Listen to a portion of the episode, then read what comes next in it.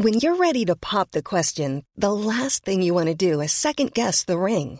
At Bluenile.com, you can design a one of a kind ring with the ease and convenience of shopping online. Choose your diamond and setting. When you find the one, you'll get it delivered right to your door. Go to Bluenile.com and use promo code LISTEN to get $50 off your purchase of $500 or more. That's code LISTEN at Bluenile.com for $50 off your purchase. Bluenile.com code LISTEN. Millions of people have lost weight with personalized plans from Noom, like Evan, who can't stand salads and still lost 50 pounds. Salads, generally, for most people, are the easy button, right? For me, that wasn't an option. I never really was a salad guy. That's just not who I am. But Noom worked for me. Get your personalized plan today at Noom.com. Real Noom user compensated to provide their story. In four weeks, the typical Noom user can expect to lose one to two pounds per week. Individual results may vary. Hi, everybody. Welcome to Dan Snow's History. We like to talk about all the most important things going on in the world on this podcast. We talk about weapons of mass destruction, the climate crisis, great power rivalry, the struggle for democracy. We do everything here on Dan Snow's History. And today we're talking about the biggest subject of all, and that's love, everyone. Love.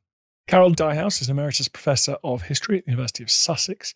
She's written a lot about the social history of women and popular culture. And now she's going on the podcast to talk to me about big question Walt Disney, Disney princesses, and love. How did Disney princesses change the way women thought about themselves and men and women thought about finding that Prince Charming, getting married, and living happily ever, ever after? And how those Disney princesses changed, I can say. My Mulan and Moana inspired daughters, well, it's a different scene, different scene to what it was back in the 50s and 60s. If you like what you get on this podcast, then you've got to go and check out our back catalogue. It's all available without ads, all of it available only on History Hit TV. It's our digital history channel. The good news is go for the podcast, stay for the videos, because there are hundreds, hundreds of history videos on there made by us and licensed by us for the true history fans. There are no aliens on there.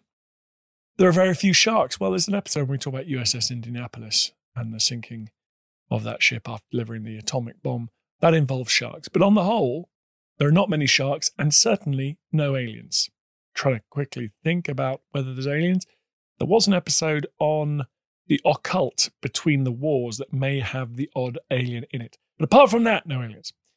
If you wish to join that revolution, join the world's fastest growing history channel. Please go to historyhit.tv.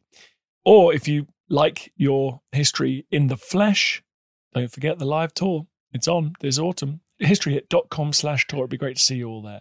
But in the meantime, everyone, enjoy listening to Carol Dyhouse. Carol, how are you doing? Thanks for coming on the podcast. Thank you for inviting me. Delighted that you're interested. Well, how can you not be? It's so exciting. So we assume that kind of love is unchanging, but you're arguing that love and our ambitions for love and our expectations have changed radically. Yes, I'm not the first person to argue that. My colleague Claire Langhamer, who wrote a rather wonderful book called The English in Love, argued that love has a history, it's not unchanging. And she suggested that there had been an emotional revolution before what we normally think of as the sexual revolution of the 1960s and 70s. So I'm not being original there, but I think what I am trying to do is bring a whole lot of these arguments together to look at how really heterosexual relationships and ideas about love in heterosexual relationships have been completely reshaped since 1950. Let's talk about 1950. What are your sources? How can you research what people thought about love in 1950? I'd love to know. Well, I'm using a lot of other people's research, so I'm not doing it from the ground up, as it were. I use research by Claire Langhamer. I use research by a rather wonderful American scholar of the history of the family, Stephanie Coontz.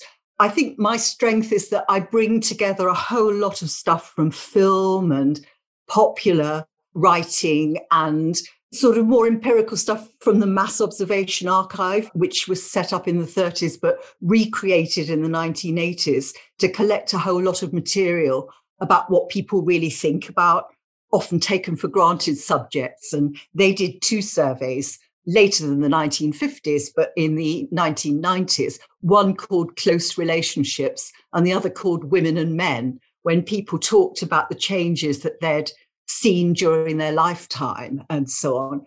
But the book is bookended between two phenomenally popular Disney films, Cinderella in 1950 and Frozen, the first Frozen in 2013. And these have had massive popularity. However, going back to 1950, which is your starting point and what you were asking me about, I think I've been absolutely fascinated by the way that the Cinderella story infuses the culture in Britain and to some extent the United States in the 1950s. It's not just the Disney film, it's everywhere. You look at women's magazines and the adverts of reference Cinderella. Even Shell Petroleum uh, advertises itself with a pumpkin and a coach and so on.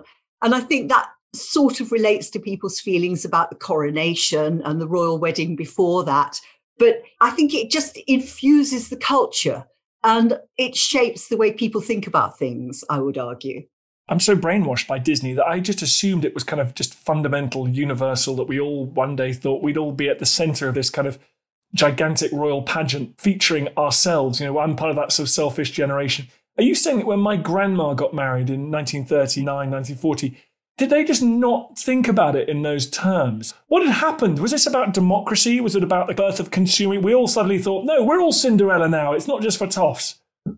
No, I think it's more specific than that. I'm not saying that Cinderella's stories weren't being retold in the interwar period when you say your grandmother got married, but I would say that there have been many, many more retellings in the first years after the Second World War. And that does have some sort of historical specificity about it. I mean, each age selects the fairy tales which mean most to it, and then it retells them in its own guise, in a sense.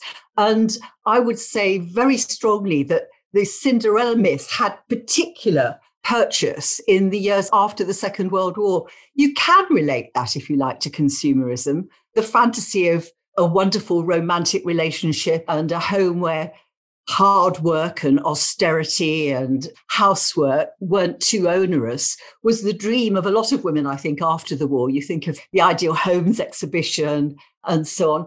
But the Cinderella story is retold over and over again in ballet, in cinema, in books. The Ladybird readers for children have two or three versions of Cinderella in the post war years.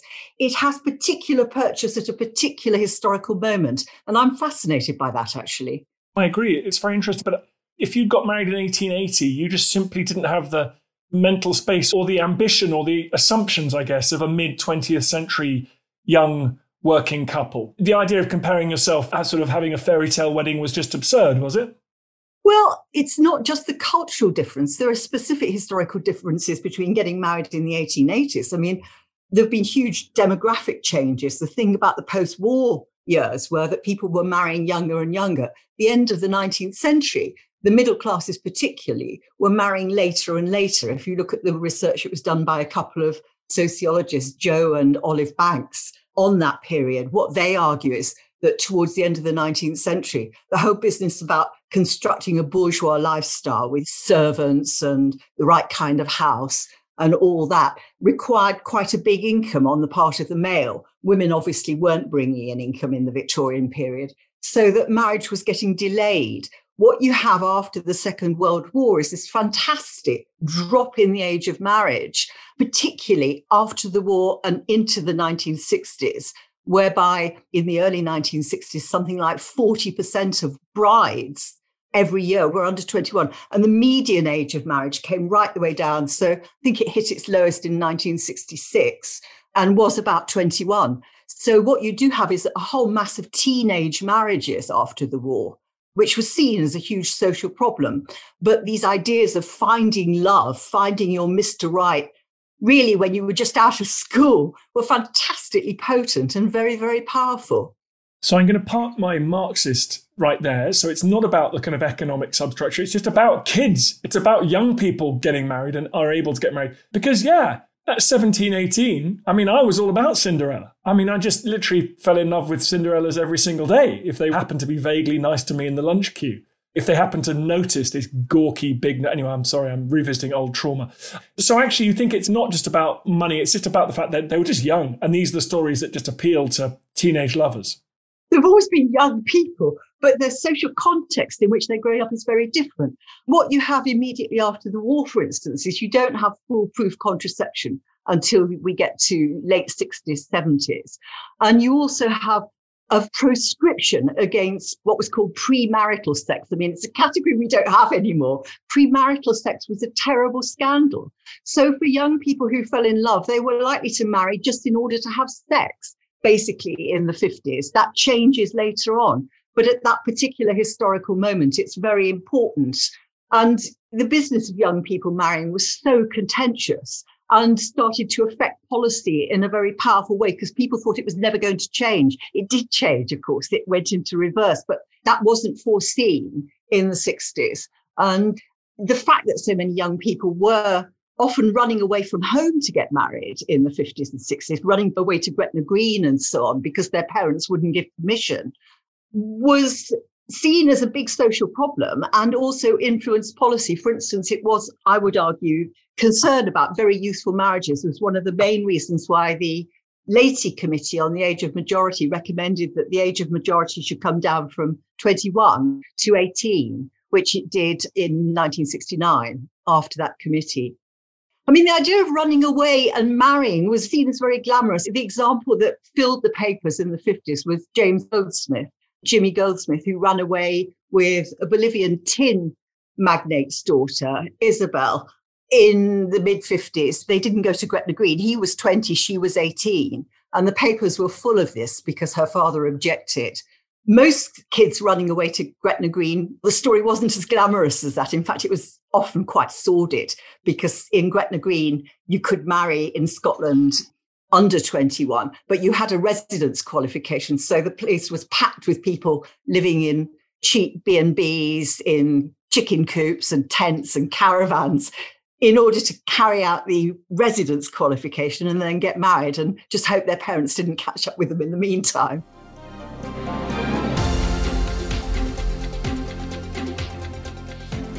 You listen to Dan Snow's History Hit. More from Carol Dyhouse and Disney princesses after this. Have you ever wondered if the Hanging Gardens of Babylon were actually real? Or what made Alexander so great? Join me, Tristan Hughes, twice a week, every week on the Ancients from History Hit, where I'm joined by leading academics, best selling authors, and world class archaeologists to shine a light on some of ancient history's most fascinating questions, like who built Stonehenge and why? What are the Dead Sea Scrolls and why are they so valuable? And were the Spartan warriors really as formidable as the history books say? Join me, Tristan Hughes, twice a week, every week on the Ancients from History Hit, wherever you get your podcasts. Selling a little or a lot? Shopify helps you do your thing however you cha-ching. Shopify is the global commerce platform that helps you sell at every stage of your business. From the launch your online shop stage to the first real life store stage, all the way to the did we just hit a million orders stage. Shopify is there to help you grow. Shopify helps you turn browsers into buyers with the internet's best converting checkout. 36% better on average compared to other leading commerce platforms because businesses that grow grow with Shopify. Get a $1 per month trial period at shopify.com/work. shopify.com/work. Ryan Reynolds here from Mint Mobile. With the price of just about everything going up during inflation, we thought we'd bring our prices down. So to help us, we brought in a reverse auctioneer, which is apparently a thing. Mint Mobile unlimited premium wireless. Ready to get 30, 30, bit to get 30, bit to get 20, 20, 20, bit to get 20, 20, bit to get 15, 15, 15, 15 just 15 bucks a month. So, Give it a try at mintmobile.com/switch. slash $45 upfront for three months plus taxes and fees. Promo rate for new customers for limited time. Unlimited more than 40 gigabytes per month. Slows. Full terms at mintmobile.com.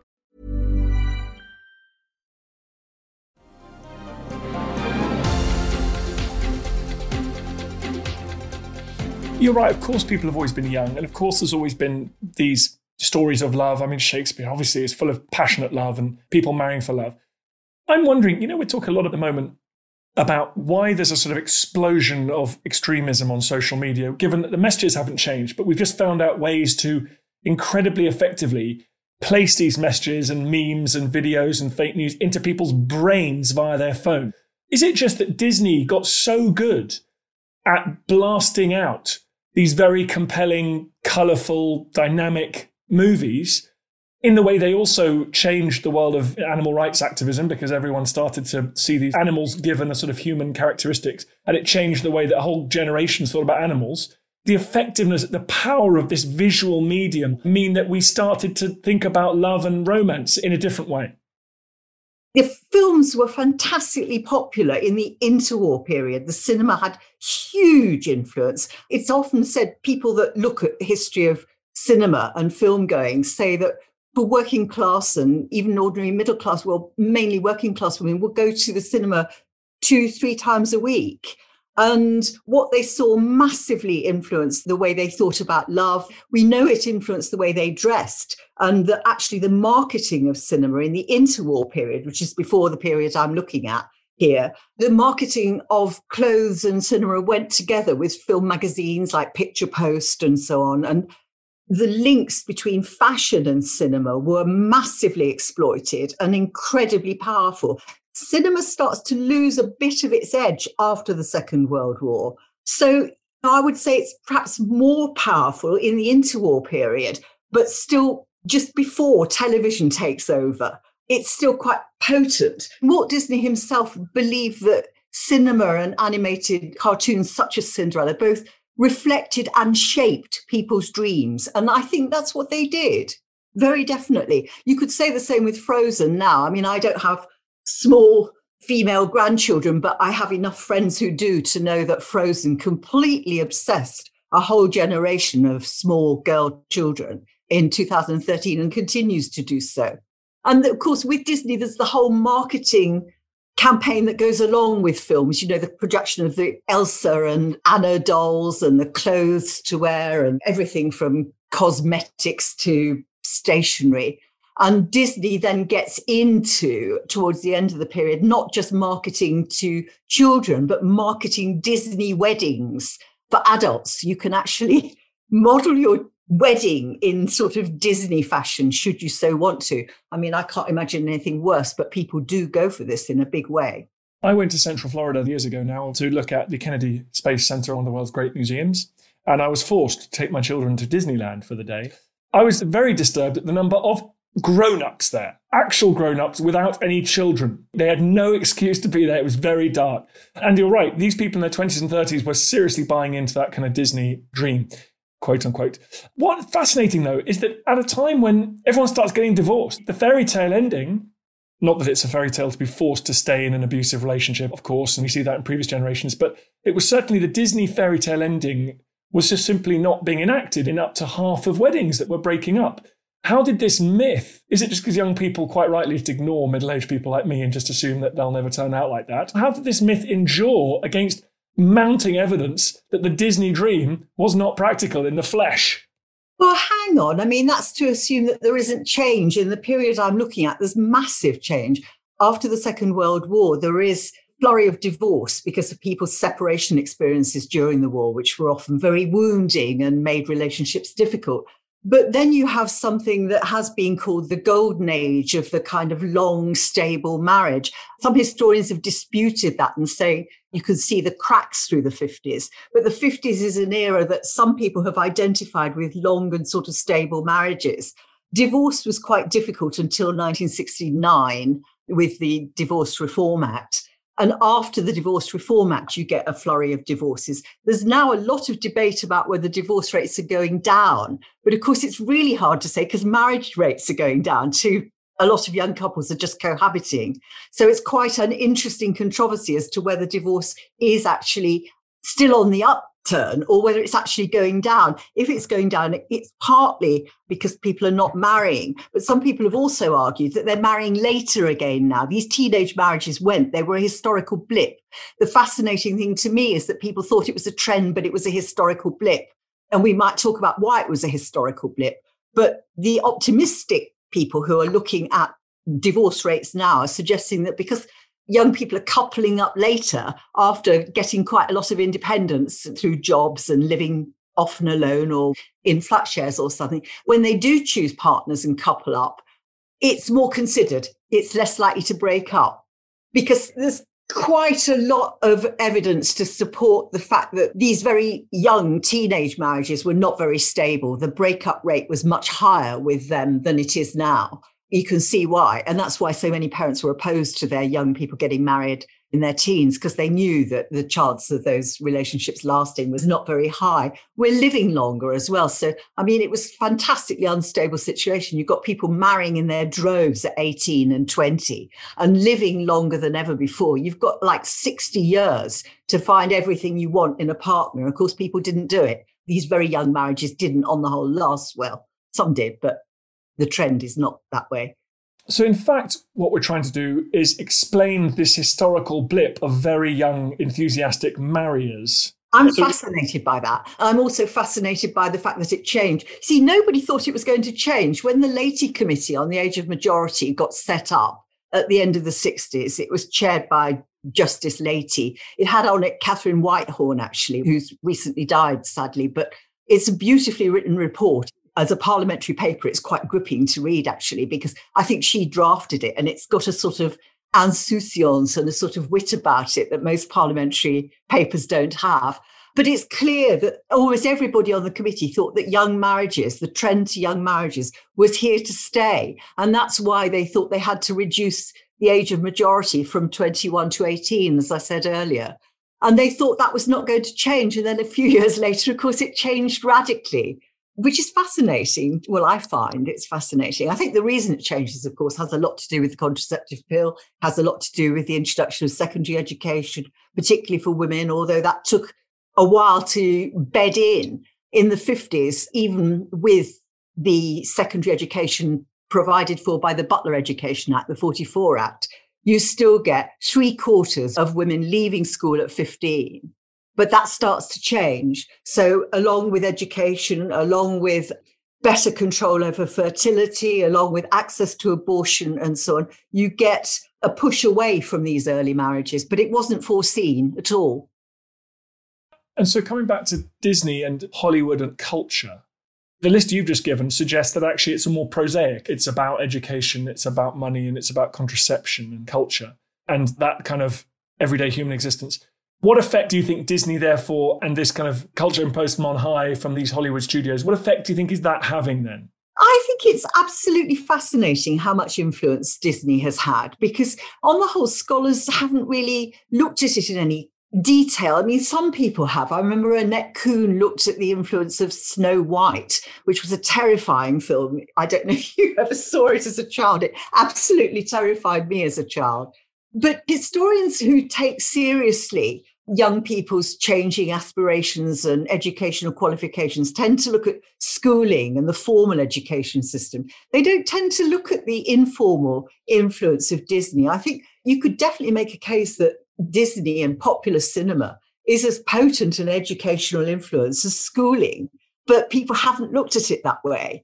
So when you said to me a minute ago, you said, so it's really about hard demographic changes or provision of contraception or something rather than the influence of things like Disney. I don't think it's either or. I think these things are absolutely intertwined. And that's one of the things I'm trying to explore in the book. I'm trying to look at the way in which the broader culture shifts along with these other changes so that the first chapter of the book is called when men were unending because it's about young women thinking that attaching themselves finding mr right and attaching themselves to a male breadwinner provider was going to like solve their lives for them. You know that was your main aim in life. Whereas by the end of the period in Frozen, you get a much more complex pattern where Anna and Elsa are not hot footing it into marriage. And it's not about that. And it's about all sorts of other things adventure and sisterly loyalty and so on. So it's a sort of reshaping of the myths by which we live. I mean, an optimistic view would be that if in the 1950s young women saw catching Mr. Right, attaching themselves to a breadwinner as the way of solving their life's problems, by the end of the period, hopefully they're seeing finding a romantic partner as a kind of beginning rather than an ending. So a heterosexual relationship would not be the end of it, and they all lived happily ever after, it would be the beginning of a journey in which their views and desires and aspirations might well change. But it's a more complex and I would argue realistic story. Has there been any research on what was motivating Disney? There is. And as I said, Walt Disney himself, I mean, I start with a little bit in the book. He was very aware that he wanted his films to both reflect people's hopes and also develop them. That he saw film as hooking into fantasies, but actually creating fantasies as well.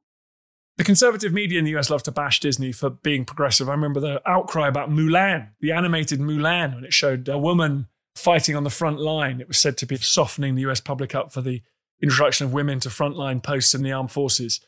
Do you think Disney has agenda there, or do they respond to fashion? How's that work? Well, one of the fascinating things was when everybody was waiting for Frozen 2, there was a lot of speculation about whether Elsa was going to be allowed to be gay, you know, whether she was actually not going to look for a prince at all, but actually hook up with some other woman. And there was quite a lot of pressure, but I think that would have been going too far. That would have been Disney trying to spearhead social change, which I don't think is ever going to be the case. I think that if you look at the messages given out by Disney, they do almost what Disney himself said that I just quoted a minute ago. They tap into fantasies and they entrench them and they develop them a little bit. I mean, Disney heroines are much more spunky than they were in the Cold War period. I mean, the 1950s, they're just wet there they are with their bluebirds doing the washing up and just having no personality at all and falling for Mr. Right just because he has a nice pair of tights and a castle and a kingdom. The princes in the early Disney films, they're ciphers. Whereas if you look at the ones towards the end, there's been a lot more thought going into the kind of heroes who would be acceptable to more liberated women. And the females in Disney films are much more spunky now than they were. They're not so passive and wet and they don't moon around with bluebirds, you know. Yep, couldn't agree with you more. I'm very happy to let my kids watch these Disney films. The women are tough. I like them.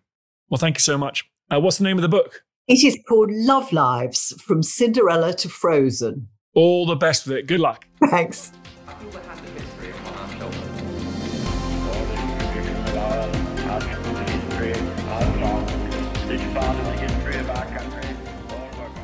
Hope you enjoyed the podcast. Just before you go, bit of a favor to ask. I totally understand if you don't want to become a subscriber or pay me any cash money. Makes sense. But if you could just do me a favor, it's for free. Go to iTunes or wherever you get your podcast. If you give it a five star rating and give it an absolutely glowing review, purge yourself, give it a glowing review. I'd really appreciate that. It's tough world out there, law of the jungle out there, and I need all the fire support I can get. So that will boost it up the charts. It's so tiresome. But if you could do it, I'd be very, very grateful. Thank you. Small details are big surfaces. Tight corners are odd shapes. Flat, rounded, textured, or tall. Whatever your next project, there's a spray paint pattern that's just right. Because Rust new Custom Spray 5 and 1 gives you control with five different spray patterns. So you can tackle nooks, crannies, edges, and curves without worrying about drips, runs, uneven coverage, or anything else. Custom Spray 5 and 1 only from Rust-Oleum. Normally being a little extra might be a bit much but not when it comes to healthcare. That's why united healthcare's health protector guard fixed indemnity insurance plans underwritten by golden rule insurance company supplement your primary plan so you manage out-of-pocket costs. Learn more at uh1.com Thank you for listening to this episode of Dan Snow's History Hit. Please follow this show wherever you get your podcasts. It really helps us, and you'll be doing us a big favour. Don't forget, you can also listen to all of these podcasts ad free and watch hundreds of TV documentaries when you subscribe at historyhit.com slash subscribe. As a special gift, you can also get your first three months for just £1 a month when you use code Dan Snow at checkout.